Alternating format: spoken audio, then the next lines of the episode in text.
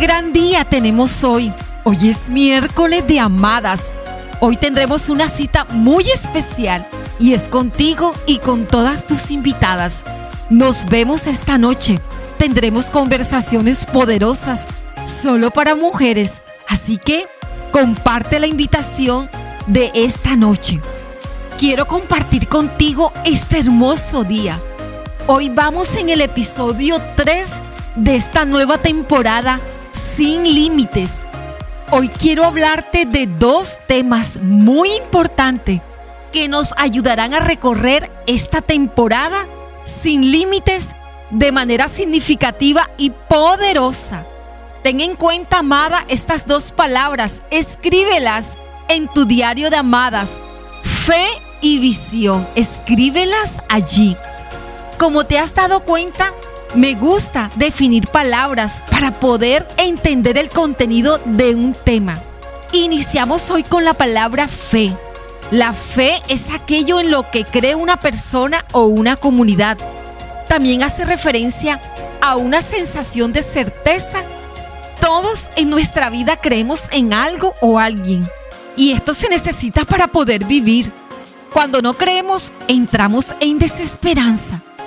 Teniendo en cuenta que la fe puede estar puesta en una persona, un ser superior o en algo que podamos alcanzar.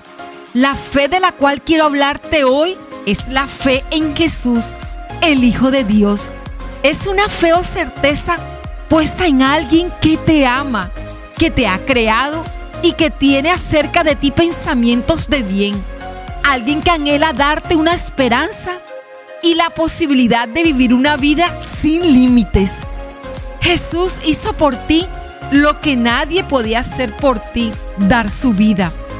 Para que tú, amada, puedas experimentar una vida sin límites, Él tomó sobre sí mismo todos tus errores, debilidades, fracasos, de manera que puedas decidir poner tu fe, la certeza de tu vida en sus manos y avanzar a la plenitud de la vida a la que tienes derecho, amada, por su obra en la cruz.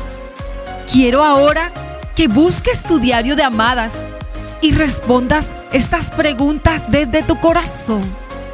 Amada, ¿dónde está puesta tu fe?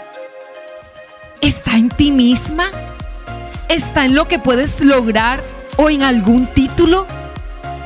¿Está en un ser humano como tú o como yo? ¿Alguna vez has puesto tu fe en alguien y fuiste herida o defraudada?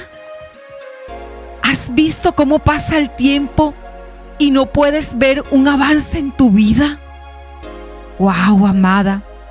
Creo que debemos darnos tiempo y respondernos estas preguntas.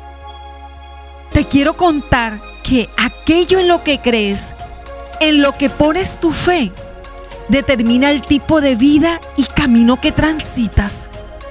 Si pones tu fe en ti misma o en alguien como tú, es decir, un ser humano, entonces tu vida será de poca trascendencia y plenitud. El mundo en que vivimos y las cosas que enfrentamos requiere más que fuerza física, dinero y capacidad intelectual. Cuando tu fe o esperanza ha sido defraudada, es necesario que recibas sanidad para que puedas volver a confiar. Amada, quiero contarte, yo durante años viví en mis propias fuerzas, pero un día el enfoque de mi fe cambió a Él, a Jesús, y todo fue transformado.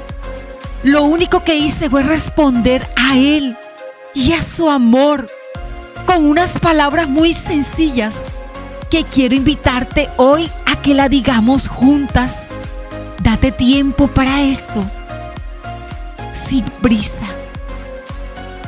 Y puedas entonces decirle, Jesús, hoy me doy cuenta de que mi fe ha estado puesta en lugares y personas equivocadas Decido creer en ti y poner en tus manos mi vida limitada. Te pido perdón por todos mis errores y debilidades. Toma todo de mí.